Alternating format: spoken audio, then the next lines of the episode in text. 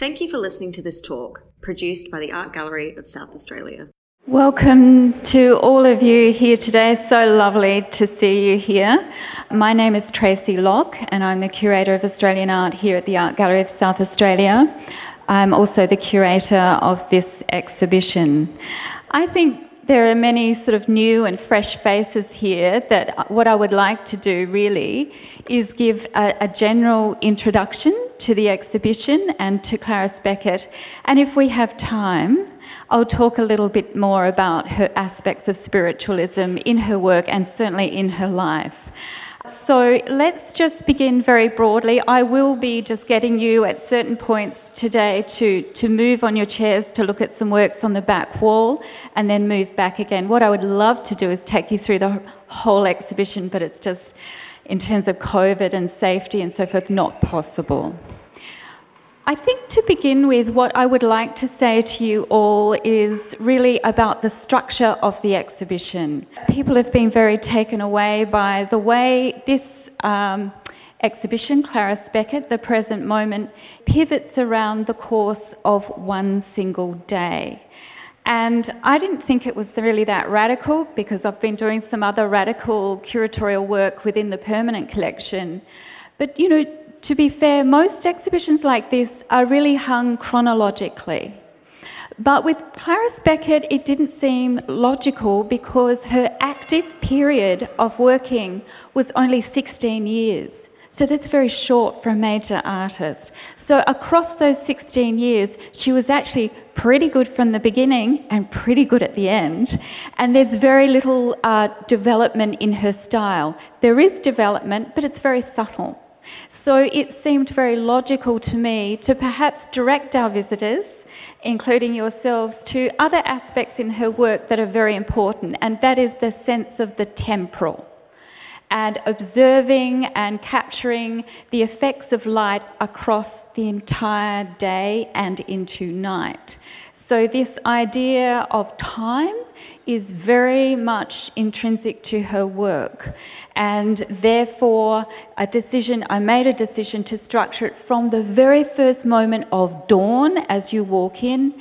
And we do know that Clarice Beckett actually got up as early as 4 a.m. in the morning to go out painting to capture those very first moments of light. And then we travel through from morning to this space, which is really relates to daytime, and then through to the kitchen, the sunset, and then the nocturnes.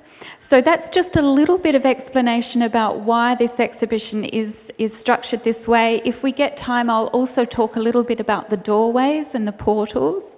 But firstly, I'll come back to the very beginning. Who was Clarice Beckett? So, Clarice Beckett was really living and working in Melbourne in the 1920s and 1930s. And she is now seen and regarded as producing some of the most beautifully abbreviated paintings of the period. Her works are very distinctive for the way that they appear very soft and misty and very ethereal, but her works are also distinctive for the feeling that they give. And they have been described by people it, as though they ache with feeling. So there's a very strong emotive content to her work. I think, in terms of this kind of description, the wall that we're actually all looking at would be the most sort of, in terms of mood and feeling, the most sort of upbeat of some of her works. However, her work does not slide into a deep melancholy either, okay? More a, a beautiful poetry eh, and lyricism in her work. So they're hazy, they're soft, they have a strong emotive content, and they're important to us for that and very different to what else was happening in Australian art. But also, Clarice Beckett is important to us because she is associated with a story of neglect and rediscovery. And it's an amazing story uh, whereby she was very much forgotten until her works were discovered by chance in around 1970 by a woman called Rosalind Hollinrake. And there is a wonderful interview in the other space uh, of Rosalind talking about her journey of, of living and, and researching the work of Clarice Beckett. But Rosalind Hollinrake discovered 2,000 of Clarice Beckett's canvases and paintings in an open sided shed near Benalla in rural Victoria in, as I say, 1970. And at that point in time, many of those works had been open to the elements and to the possums and to vermin and so forth. And Ros was able to recover and, and retrieve about 370 works of those 2,000. The works that suffered mostly were those that were on stretched canvas. And because of the, the, the, fabric and the linen and the, the air that was able to get to those works, they really were the first ones to disintegrate. However, her paintings on board and panel that were stacked up against each other uh, were, uh, they had a higher survival rate, if you like. Some of the panels were also used around the outside of the, the house that was adjacent to the shed to stop um, the foxes from getting in under the house. And the stories go on, but this is the kind of filtered version. Uh, the, the important thing here is those canvases and boards were salvaged. They were then displayed in 1971 at Rosalind Hollinrake's Commercial Gallery in High Street, Armadale, and that was the first retrospective exhibition of Clarice's work. And it was a very important moment in Australian art history where major figures such as James Mollison was the new director of the National Gallery in Canberra.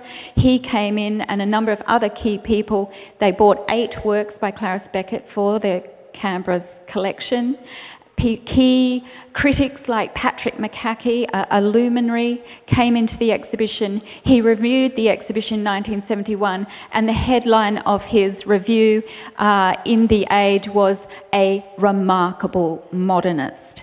And these kinds of things have slowly led to her being repositioned into Australian art history. But it hasn't been overnight. Ros staged an exhibition in 1972, 1979, and so forth and so on. Today, Ros Hollinrake is 83, and she is still working on her final statement, her biography on Clarice Beckett. And I stand here before you today, uh, as, as Ros does, where really we're resting on the smallest amount of information. Ros has spent 50 years of her life trying to piece together this mysterious tale of Clarice Beckett. She remains an enigma. There are no letters, there are no journals, there are no ledgers.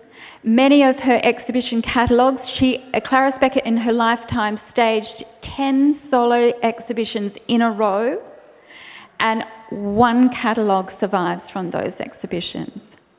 So even the catalogues are missing. And everyone, when I say this to people, people go, Oh, haven't you tried the library? yes, we have. Um, and Roz, 50 years, nothing turned up. The most recent piece of information that has turned up was in uh, there is one living descendant of Clarice Beckett, and it turned up in uh, this descendant's mother's purse that she came across in the family items, and that was 2009, and it was a little folded piece of paper in a purse that was a summary of the ledger of paintings that existed at the time of Clarice Beckett's death in 1935. She died at the age of 48 very suddenly. So, again, we're piecing together information, and you would think people would come forward too with catalogues and so forth. Nothing. And I reconciled myself the other day with the fact that um, as I looked around the room once the exhibition was up, you know, what we are looking at here on these walls are her diaries. They are what remain of her life. And they are painted, as you will know, most of them on the spot very rapidly. And she painted every day uh, across this 16 year period. And so these are her daily notes to us. So, what I might do, I'll move from that information, if you like, and talk about some of the works around the space, which is also much more interesting than listening to me and, and pointing a few things out to you. One of the myths I wanted to dispel with this exhibition is we always have thought, well, certainly me, I made the mistake of Clarice Beckett only painted early in the morning and only late at night because she was, you know, looking after her elderly parents and so forth. Wrong. Uh, she really was only restricted in her movements quite late in her life. Her mother died in 1934, and she spent about a year nursing her mother. Prior to that, she was very free to go and paint, um, and she certainly painted at all times of the day and in all weather. So, what you have in this space are works that she painted during the day, and mostly this half of the space is dedicated to works that relate to the coast and the beach, and um, Sandringham Beach and Brighton Beach and Beaumaris, literally at the end of her street. She lived in Beaumaris. She moved to Beaumaris from Bendigo with her family in 1919, and they built a very beautiful home. She did request uh, with her father when they were drawing up the architectural plans, could she please have, could they please accommodate a studio for her? And her father said, no, the kitchen table will do. Uh, and that's why we have one space here. I, I, felt that the kitchen space was a very critical, potent, creative space for her. And so there's a story relating to the kitchen in the next space. So she did paint mostly outdoors, but also indoors, but in the shared space of, of the kitchen. So she lived in Beaumaris and she lived on the corner of Tramway Parade and Dalgetty Road. And I had the great pleasure of going there recently and just getting a, a geographical kind of reading on where she was and what streets she walked down each day. She was really quite close to the, to the coastline um, you know, several hundred metres, and she was there. So this particular wall that we're looking at behind me are works where that she has painted during the day at the beach. And what you notice when you look at her responding to daylight and brighter light, she uses a different technique. She introduces a lot of bold colour and she starts to break up her forms and she starts to also blur a lot of the forms. So you notice, for example, this suite of pictures here, you can see how everything looks almost fragmented, if you like. I love this one, uh, this little painting here at the top with the woman with the blue hat and the red umbrella. That was her sister Hilda, her younger sister Hilda. And there are family photographs of Hilda on the beach, actually, that are out on the timeline. What I love about it is the way that Clarice has responded to that sort of moment by using the very strong red colour and the blue. But if you blur your eyes, you see that form of the figure and the umbrella in the foreground is almost a perfect triangle.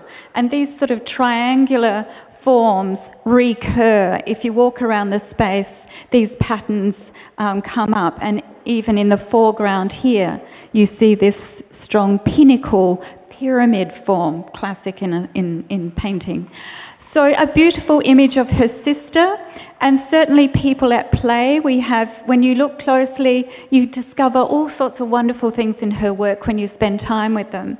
We have someone about to do a cartwheel here, and I love this one with the hot tangerine umbrella. And again, she's got that kind of blurred, blurring of the forms, and in doing so, what has she done?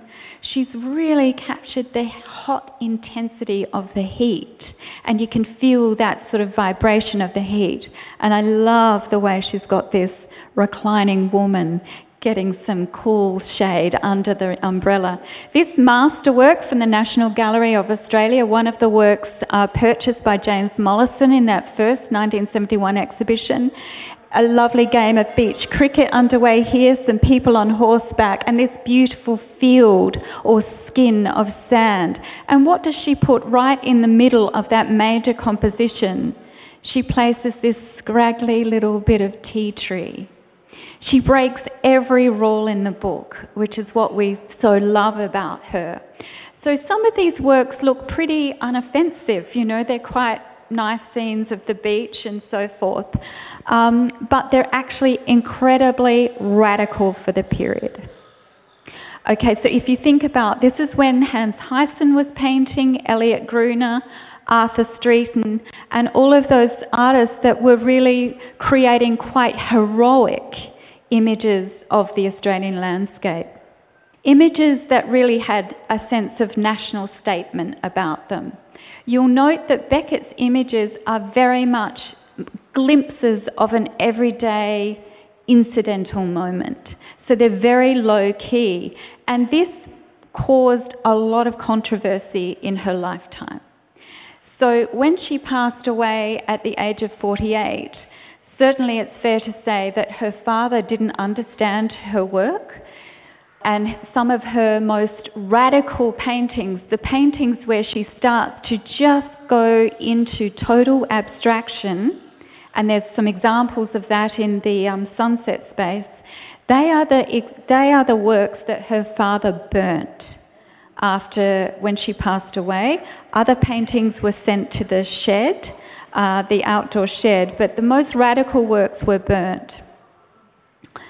So we will never know the full output of her full creative output. Again, these are fragments, these are information uh, for us.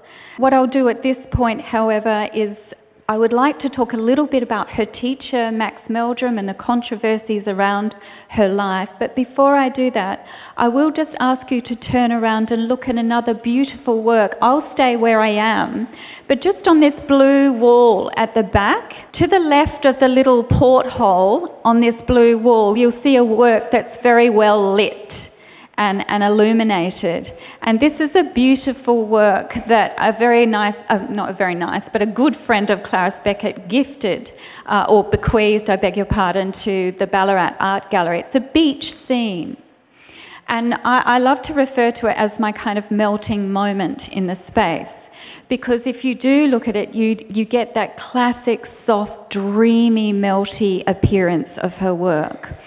But also, it is a fantastic example of the way she followed very much in the manner of Whistler, where Whistler said paint should be applied to your painted surface like a breath onto a pane of glass. So, very thinly. And if you think of Streeton and Heysen and so forth, they used square painting brushes. Clarice Beckett and the tonalists, they use round painting brushes. So you see the softness in those transitions of tone. But if you hold your gaze on this work, you will find yourself sailing right out towards that horizon. So it has a wonderful sense of spatial depth to it. It's even though it's a very little work, it feels much bigger. It feels like perhaps some of those big panoramas that in Australian art history that we know better. But in this tiny work, she packs in this immensity and vastness of space. The other reason I want to draw your attention to this work is it's painted on something unusual. It's painted on something called Canadian beaver board. And she, Clarice Beckett, she was supported by her family. She received a stipend, but she never had a, a, huge income. So she was quite resourceful with her painting materials. So she certainly painted on canvas, as I mentioned. She also painted on canvas board. So that's canvas glued down onto board. But she also used this packing and furnishing and building material that came out from Canada. And it was a very stable, flat kind of board. Um, uh, that, that she used quite a lot. And we know this because the boards are stamped on the back. Other, uh, another work I'll draw your attention to on the same wall is this teeny tiny painting to the right of the porthole that I hope some of you can see. If you're viewing it from a distance, you'll see the beautiful way she's captured that shimmering reflection on the water in the foreground absolute magic little work. And I realized that this is actually a color study done on the spot for a larger work in the first room, the morning room. If you go back and have a look, you'll be able to see. So it's almost identical. But when we were preparing for the exhibition and this work was over with the conservators at Art Lab, they rang me and they said, Tracy, you know what? This work is actually painted on a brown paper bag. So, again, she was using all kinds of materials in the kitchen space, in a little illuminated box in the kitchen space. You'll see another work, a sunset, that she's painted on a Kellogg's cornflakes box. Okay? So we might just turn around this way again, if you don't mind, and perhaps I'll talk a little bit about the reason that Clarice Beckett's work looks quite distinctively soft, as we were just looking at, and very hazy, is that she is known as a tonalist. And some people, I've tried to talk about this, and some people have still been left a little confused. But I'd like you to perhaps think about an artist like Margaret Preston or Grace Cossington Smith. And these artists, Dorrit Black, that I'm sure you all know, great Australian women artists, but they were very interested in, certainly to begin with, post Impressionism and the power and the emotive power of colour and broken colour, and certainly Cubism, so flattening out the picture plane. So they were all investigating these kinds of modes of depicting the world. But Clarice Beckett was different and very unusual because she was a tonalist. So, what does that mean? It means that she had formal studies. She studied for three years under Frederick McCubbin at the National Gallery School. She studied drawing for three years. And as you all know, through that sort of formal, almost stuffy Munich system of training, once you've finished three years, you might be allowed to then study painting. Anyway, of course, she was, she was a, an award winning student, very successful, and she was offered the chance to study for another year under an artist called Bernard Hall. She, chose not, she chose not to do that. Clarice Beckett then went to study with a, a, a man called Max Meldrum, and he had just opened up his own art school. So this is 1917 in Melbourne. Up until this time, there was, if you wanted to be an artist, there was only one art school National Gallery, that's it. So Max Meldrum having spent 12 years in France, he was the winner of the National Gallery, of, uh, National Gallery Victoria's Travelling Scholarship. He was a star student. 1899, he went off to Paris to study. Long story, he stayed there 12 years. And while he was in Paris and in France, he was working up his own ideas about representing and looking and painting. And he came up with a whole lot of radical ideas and he set up right in Elizabeth Street in Melbourne, his own private art school in 1916. Now, what happened was all of the best and brightest students at the National Gallery School were hearing about his results and his ideas, and they were jumping ship, all moving over from the National Gallery School to study with Max Meldrum. So, a storm, or you might say a war broke out in Melbourne over this, okay? Because Max Meldrum was undermining the future, really, and the integrity of the National Gallery School. Now, why were, was everyone jumping ship? Because he said to his students, you can learn to paint very quickly and very successfully if you use this particular technique. So what he did is he, it's essentially called look and put. It's that simple, if only it was. But he taught students to take a focusing point, take their subject, look at their subject, absorb it in, and remember the first impressions of tones, so the darker colours and the lighter colours that meet their eye. Remember it, move over to your canvas and record the dark and light tones on your canvas. Go back to your focus point, look at your subject, take it into the eye, and then go back to your canvas and work up your image. No preliminary drawing whatsoever. Oil straight onto the canvas. Very, very quick technique. And what do you know? The results were phenomenal. And there is no modern Australian artist, major artist, that did not have a Meldrum moment. He wrote a book and that book filtered around Australia and it was thumbed through by people like Roland Wakelin, Roy de Maistre, Lloyd Rees, uh, Grace Cossington Smith, you name it, they all had their Meldrum moment because his ideas were revolutionary. Now, there's Clarice. Her mother had to go and meet Max Meldrum first before she was allowed to study with him. And her mother came away with the impression that Max Meldrum was actually a gentleman. Uh, and, and indeed he was. Mind you, he had the reputation of, of pounding his opposition into a dim, inarticulate mess. So he was very smart and very quick uh, but regarded by Baldwin Spencer in Melbourne at the time as a conceited megalomaniac.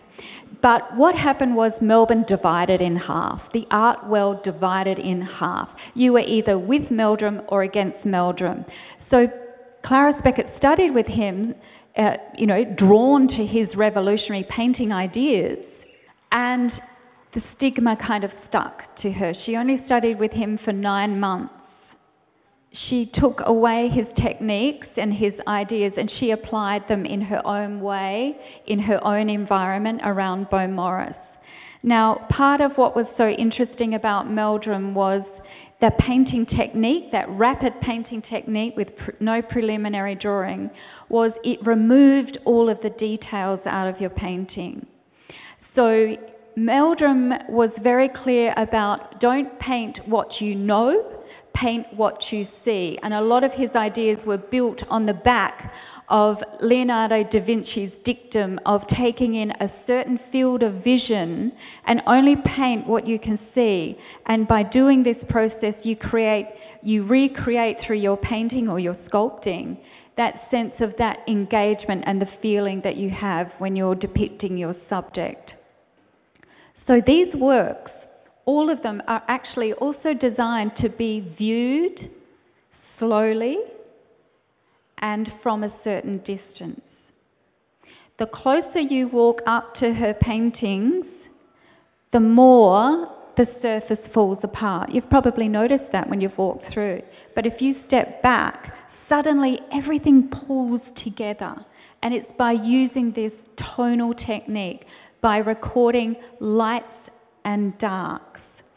So I hope that's a little bit clearer for you, but I cannot underscore how um, stigma to this day. Max Meldrum is still has a stigma associated with him. Very unfortunate because he was so important, but 10 years after Clarice Beckett studied with him for nine months, a critic in the newspapers said, Gosh, I wish Clarice Beckett would get out of the shadows of Max Meldrum and get into the sunlight. 14 years after she studied with him, 14 years, she was regarded in, in the newspapers as a new and dangerous variety of Meldrumite. Okay? 14 years. So I'm just trying to build a picture for you that Clarice Beckett, you know, it was a lonely road in a way. She certainly sold some of her paintings. She had a number of, a small number of supporters. She sold almost nothing because she produced her art almost as though it was a self-renewing act. Every day she saw things on repeat, the same subject. She never left Victoria in her lifetime. And she returned again and again to the same streets. They had an incredible magnetism to her. Nature had a magnetism to her, the beaches, the, the bathing boxes. And every time she looked, it was afresh and new. So it was like a meditation on nature for her. I'm very happy to just touch a little bit on uh, the spiritual aspects in her work, if you can bear with me. You will note through the exhibition, we, well, I had this thing in my mind that through a lot of the reading I was doing, that there is almost certainly a transcendent aspect to her work. Her intent is to, and in following of Meldrum, is to create spatial depth. And if you do hold your gaze on some of these works, particularly, I'll flag for you on the back of this wall here, when you're standing in the morning room, there's a landscape. If you stand at a distance from that beautiful pathway landscape and hold it, you feel as though you can walk through that landscape with her. You feel her with you. There is a winding path, and at the back of the landscape is a luminous light. And so for me, you we are almost, even though these works are still rendered, we know that's a yacht, we know these are bathing boxes, we know it's nature and a scene. The optical effect of these works is abstract. And she definitely takes us into another realm. And as I started going with this and talking to Rosalind Hollinrake, who finished her PhD on Clarice Beckett in 2017, uh, it became more and more clear to me some of Clarice Beckett's interests and how they have played out in her work. For example, her mother became friends, this bit out there, but stay with me. Her mother became friends with a local hawker in Bendigo uh, called Lucas Singh. He was a Hindu man, and he um, told Clarice Beckett's mother her sort of future. He was clairvoyant, and he predicted to with Clarice's mother that he could. And at that time, Clarice was one of three children. And Lucas Singh said to Clarice's mother, I can only see one luminous light among your three children. And the mother very much favoured the younger daughter. And she thought, oh, well, it's Hilda, it's Hilda. Uh, but it was, of course, Beckett. So there was this openness to this kind of thing in the household, uh, clairvoyance, but also as a very young woman, Clarice Beckett subscribed to a spiritualist magazine, The Harbinger of Light. And she was involved in, with a, a circle of artists in Melbourne who were in, actively involved with theosophy. Um, and remember, this is sort of post First World War. So 60,000 men had been lost. The war, the effects of the war were huge. And there was, in terms of Australian art history in general, there's a big movement in a lot of painting towards healing, but also what was sweeping across Australia at this time, and, and certainly the Western world, were a lot of these philosophical ideas, and particularly theosophy. Clarice Beckett certainly attended lectures on theosophy. She bought the books on theosophy that have never been out of print. And of course, theosophy is a kind of esoteric philosophy uh, that is based on ancient religions, and particularly ideas about Buddhism and the believers of theosophy uh, have an idea of the world that all of the world and all of nature are all one. There is this sense of unity and oneness. There is a vibration in a tree or a path or a fence or a person. It is all related, all connected. And a lot of the participants and members of Theosophy certainly believed in clairvoyance and they certainly practiced telepathy. And we know Clarice Beckett attended dinners with uh, artists in Melbourne where there were seances. And we also know that Clarice Beckett uh, was loved as a child the Ouija board. So, what I'm saying here is there is this interest in something beyond our earthly realm. And it was a widespread interest in Australia at the time in 1923 at Balmoral Beach. Uh, some th- theosophers actually built an amphitheatre. Maybe some of you know of it, the Star Amphitheatre. Huge, built on the beach with a temple that through which you could view Sydney Heads because they believed the new leader of the world was going to come through Sydney Heads, walk across the water, and give lectures at the amphitheatre. And I'm saying, I'm mentioning this kind of thing to you because it was gripping society and it was also having an impact on artists and those who had lost their loved ones. There was an interest in trying to engage with the other realm. Um, and also with science, science confirming that the invisible realm is out there. There is an invisible realm that can be measured.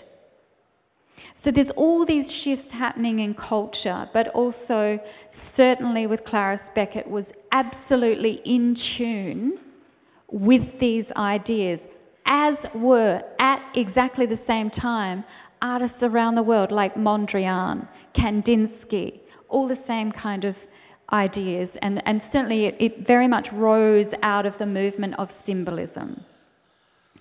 So, um, if I come back to these uh, doorways where you go through, I felt it was important to perhaps give audiences an, a kind of look into contemplating these ideas about her work.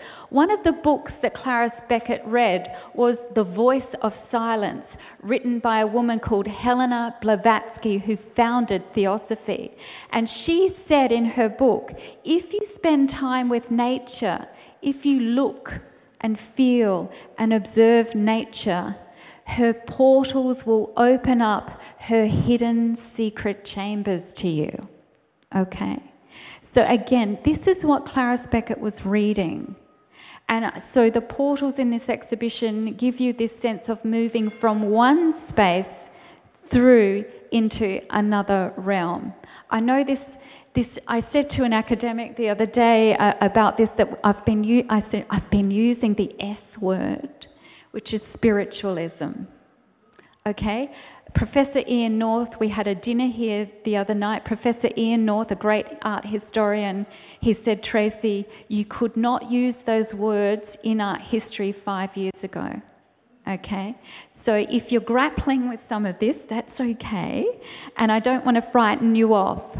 But I think it's very important that we understand artists in Australia were tapping into the same kind of ideas and exploring different realms as were artists around the world. So, in this sense, Clarice Beckett is incredibly radical and modern, but it also explains why she was.